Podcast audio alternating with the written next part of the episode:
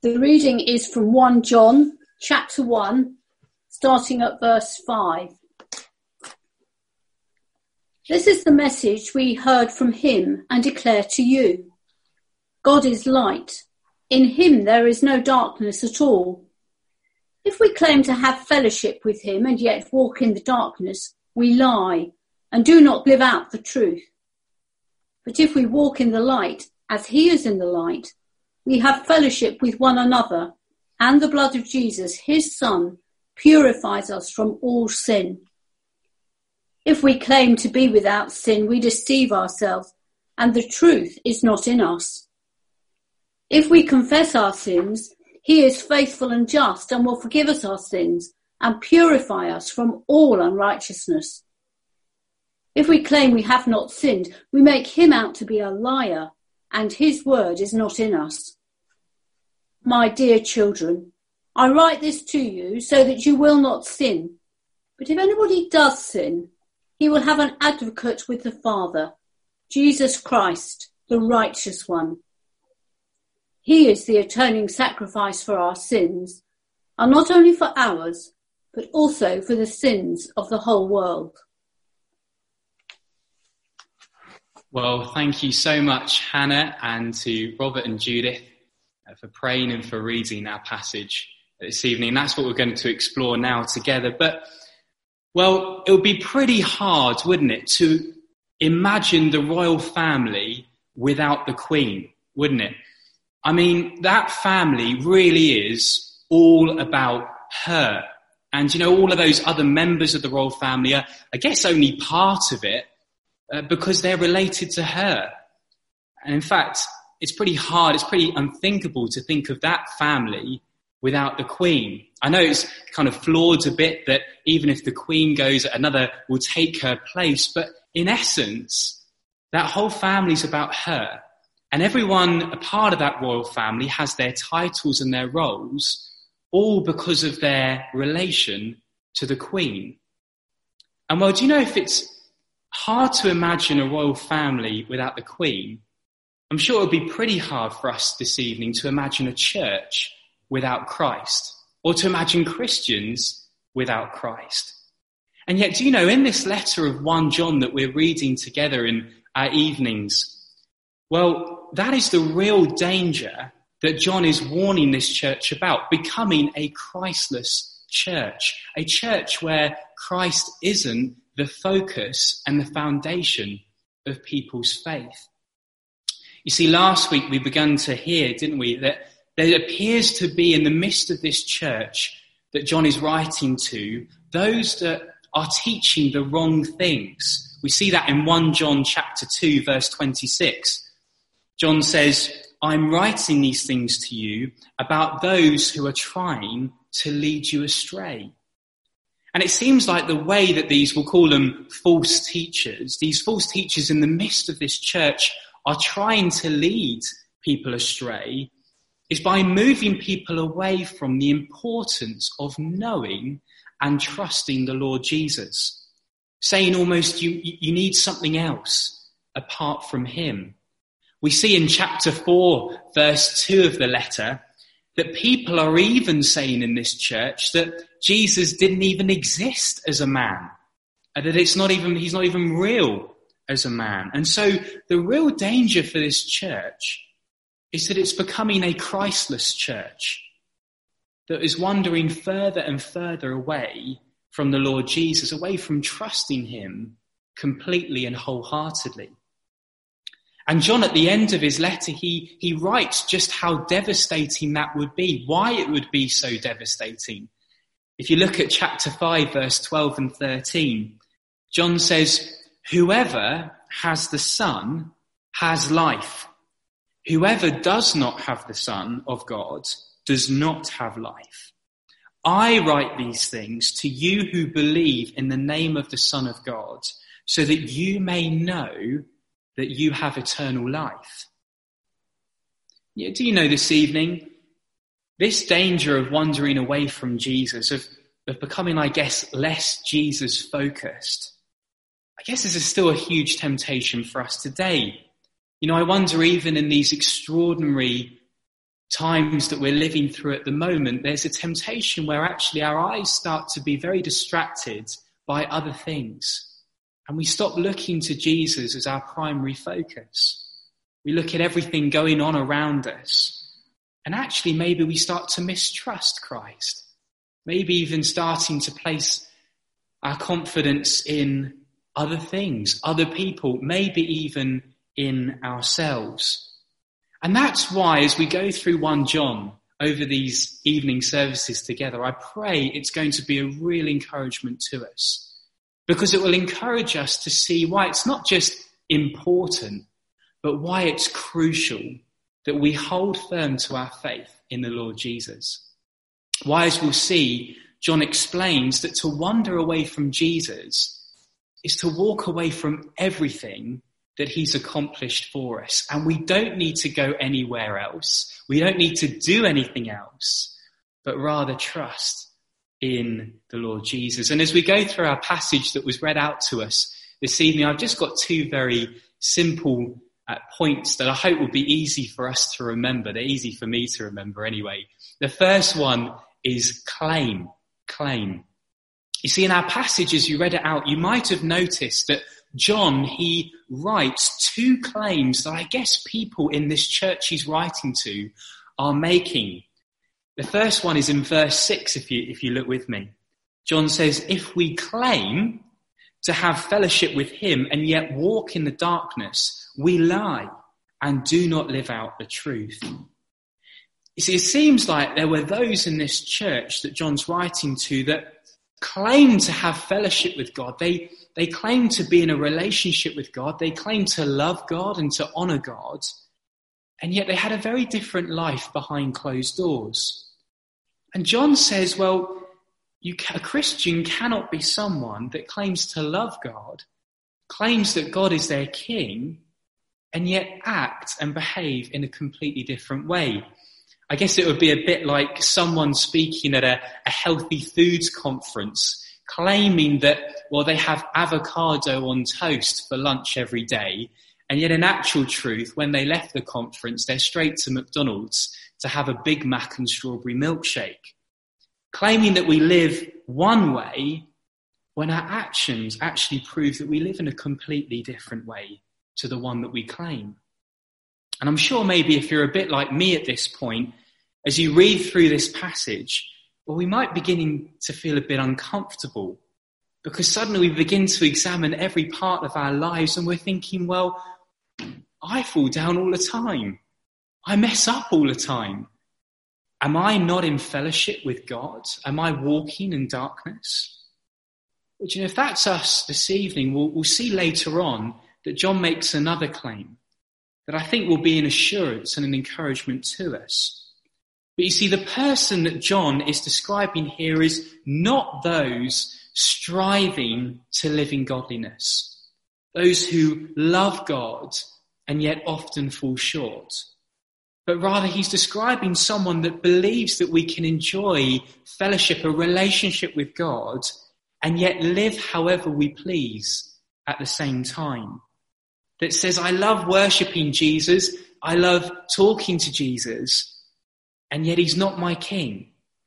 And John says, if that's the case, well, we're actually lying.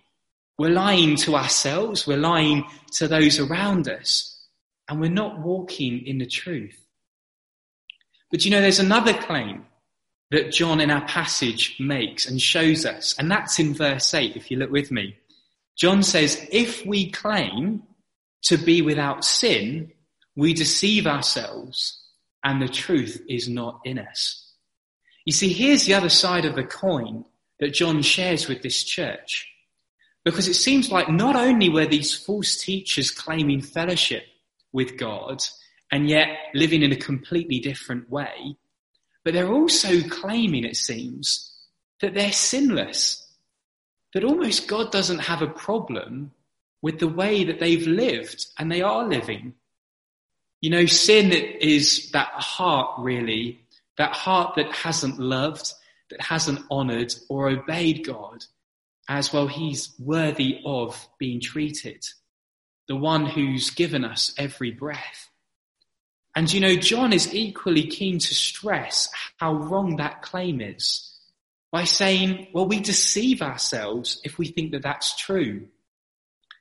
You know, Charles Spurgeon, he was a famous uh, preacher that existed long ago, but he said these words. He said, he who cannot find water in the sea is no more foolish than the man who cannot perceive sin in his members. His point being that to say that we're without sin, to say that we are sinless, well, it's the craziest comment that we could ever make. And maybe we hear something like that. We hear that word sin and, and instantly our barriers come up. We hate that word sin and we hate that the Bible calls us sinners. But you know, this is one of the most foundational truths in the Bible. Firstly, that God is pure. He is holy. He's as it says, without sin. That's what John is describing in verse 5 of our passage with light and darkness. But that is what God is like. But the other truth that the Bible teaches is that, well, we're the complete opposite. We're full of sin. You know, I take one look at my own heart and I see that reality all the time. The way that I've treated God, the way that I treat others around me. Do you know, it's interesting. I, I once read someone's description that was very challenging to me of what sin was. And I'll read it out to you. This person said, sin is the glory of God not honored, the holiness of God not reverenced, the greatness of God not admired, the power of God not praised, the truth of God not sought, the wisdom of God not esteemed, the beauty of God not treasured, the goodness of God not savored, the faithfulness of God not trusted, the promises of God not believed, the commandments of God not obeyed, the justice of God not respected, the wrath of God not feared, the grace of God not cherished, the presence of God not prized, and the person of God not loved. It's very challenging to me. Maybe it is to you at home this evening. And yet, do you know, as we begin to view sin in those terms, well, there's not much else that we can say, well, other than we fall well short. And we certainly can't make the claim that some were making in this church that we are not without sin. In fact, John says in verse 10 that if we claim this, then we're actually making God out to be a liar. And it says his word is not in us. And yet, do you know this truth that John is speaking to this church and to us this evening? Whilst it's not great to hear, whilst it's hard to hear of the reality that the Bible shows us, do you know, just like a doctor's diagnosis, whilst it might be hard to hear, whilst it might be uncomfortable, and whilst it's the last thing we want to hear, Actually, it's only when we hear it that we're then in a position that we can do something about it, that we can find the rescue that we desperately need. Do you know, again, that, that man Charles Spurgeon that I quoted earlier, do you know, he says again this, he quotes, he says, before we can hear, you are forgiven, we must be able to say, I have sinned. And so in our passage this evening, so far this evening, we've got two claims. First, claiming that God is pleased with the way that we live, even when we're living and we're refusing to live his way. And then secondly, the claim that, well, we're not sinful at all. We're sinless. And well, John shows us that both of these claims, if we're making them, well, we're deceiving ourselves if we think like that. Claim is the first point. But secondly and finally this evening, confess. Claim and confess. You see, right the way through our passage, next to the two wrong claims that John points us to, he also points us to the answer, the hope that we desperately need. And you know, also, he also shows us how each of us this evening can go away tonight, not plagued with guilt, not with a false sense of security, but rather with an unshakable and certain peace of forgiveness. You see, John pauses in the middle of our passage tonight and he stops saying, if we claim, and then he starts to say, if we confess. And you know, that change of word from claim to confess, it makes all the difference. John says, uh, chapter 1 verse 9, look with me. He says, if we confess our sins, he is faithful and just and will forgive us our sins and purify us from all unrighteousness. Do you know this is the heartbeat of what John wants to communicate in our passage this evening? That if we confess means to recognize our sin, to recognize just how far we have wandered away from God, how far we have fallen. That If we recognize that, that we're sinful, we're, we're not sinless as some were claiming, well, get how, look at how wonderful this is. This is what John says if we do that. He says if we do that, incredibly, we're not met by a God who is longing to bring judgment upon us. He's not there waiting to pour out his wrath. You know, some might think that that's what God is waiting to do, but rather, what does John say that God is waiting to do if we do that?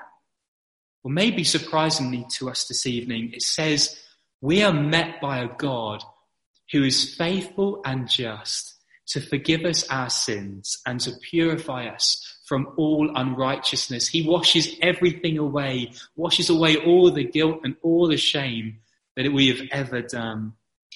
And how incredible that John says that God is just in doing that.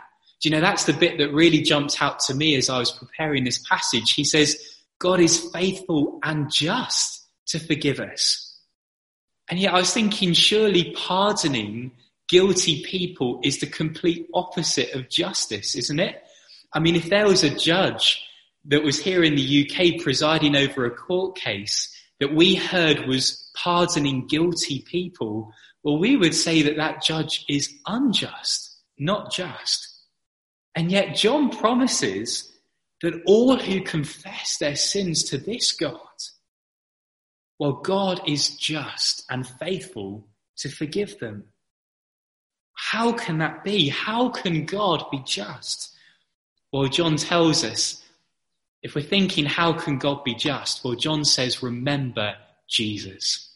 Remember what he's done. Look with me at verse 7. Look at these amazing things with me. John says, but if we walk in the light, as he is in the light, we have fellowship with one another. And the blood of Jesus, his son, purifies us from all sin. And then again in, in chapter 2, verse 1, look with me, John says, My dear children, I've written this to you so that you will not sin. But if anybody does sin, we have an advocate with the Father, Jesus Christ, the righteous one. He is the atoning sacrifice for our sins, and not only for ours, but also for the sins of the whole world. How is forgiveness possible this evening? How can forgiveness be guaranteed? How can we have lasting and certain and unwavering peace of forgiveness as we go to sleep tonight? Well, John says because Jesus has paid the price. He says through his blood shed on the cross on our behalf. He says it's through Jesus being our atoning sacrifice. That word atoning, it, it means the wrath removing sacrifice. He, he takes all of God's wrath at our sin and he, and he, he takes it from us. He bears it on himself. And John also says that Jesus is our advocate in heaven. And so when we sin, well, there is Jesus before his Father, and he's our advocate, it says. And he's before the throne saying, it's paid for. I've died for him. I've, I've died for her. Their debt is paid by my blood. Do you know, this is the wonderful assurance that John brings to us this evening. And you know, it encourages us this evening that if we're claiming to be right with God, but we're rejecting his rule, well, we're not just walking in darkness, as John says. We're not just deceiving ourselves, but actually shows us we're making a mockery of what Jesus has done on the cross. We don't see what it cost for Jesus to bring that incredible forgiveness to us. We're not living in a right response to this incredible act of love. We have to respond in the right way to this incredible love that's been shown to us. And John says we need to be brought to a place where we recognize just how far we've wandered away from our Father in order that we might confess and therefore be made right before Him. And yet, I wonder also on the other side this evening, do you know if we struggle tonight with assurance, if we struggle maybe with a besetting sin that deep down we long we, we could remove, we long to change, and yet in this earthly body that we live in, we struggle and we lose the battle at times. And we struggle with assurance. Would you know, let our confidence tonight and our focus be who John wants it to be Jesus. And you know, to treasure these incredibly assuring words that drive us to Jesus' side, that remind us that Jesus doesn't offer just part of the answer, but he is the answer. And to know that each time that we come before him and we confess and we recognize just how far we've wandered, well, those amazing words are waiting there. He is faithful and just to forgive us our sins. And you know, this is why this evening that there can be no such thing as a Christless church. That's why this evening it's so dangerous that our eyes wander away from looking at the Lord Jesus, that move away from treasuring Jesus. But do you know, for many of us this evening, this is nothing new that we've been talking about. We'd probably say it's foundational to understanding what the gospel is all about. But even so tonight, do you know these words that John has brought us this evening declare the greatest news that we could ever hear? And you know, I don't know, but certainly as I get older, each year that passes by, and the more that I understand more of God's word and God's heart, well, the more that this is a treasuring and a staggering act of mercy. The more it blows me away, more and more, the more these words and the more Jesus is a greater treasure. And the more I pray that that would be the case as I go on uh, in days. And so I constantly need to remind myself. Do you know, as Rico Tice says on a Christianity Explored, if you haven't been on, he says these words. He says, I am more sinful than I ever imagined, but I am more loved than I could ever dream. And so this evening, do you know, as we prepare to enter another week of lockdown, well, do you know, let us as a church family hold Jesus at the center of our focus this week. Let not our eyes be wandering or distracted by anything else, but let us hold fast to him and to seek his grace and his mercy each and every day, that our lives would be lived in a right response to him for all that he has done for us and to treasure those wonderful assuring words that will be with us all the days of our life, that if we confess our sins, he is faithful and just to forgive. Isn't that wonderful? What a savior that we have this evening. Well, do you know, we're going to sing to close. And uh, it's a beautiful song that I think ties up so much of what we've been looking at tonight.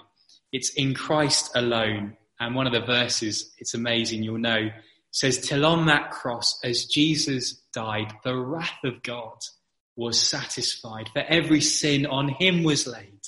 Here in the death of Christ, I live. They're amazing words. Uh, it's going to come up on, on the screen and let's sing along together.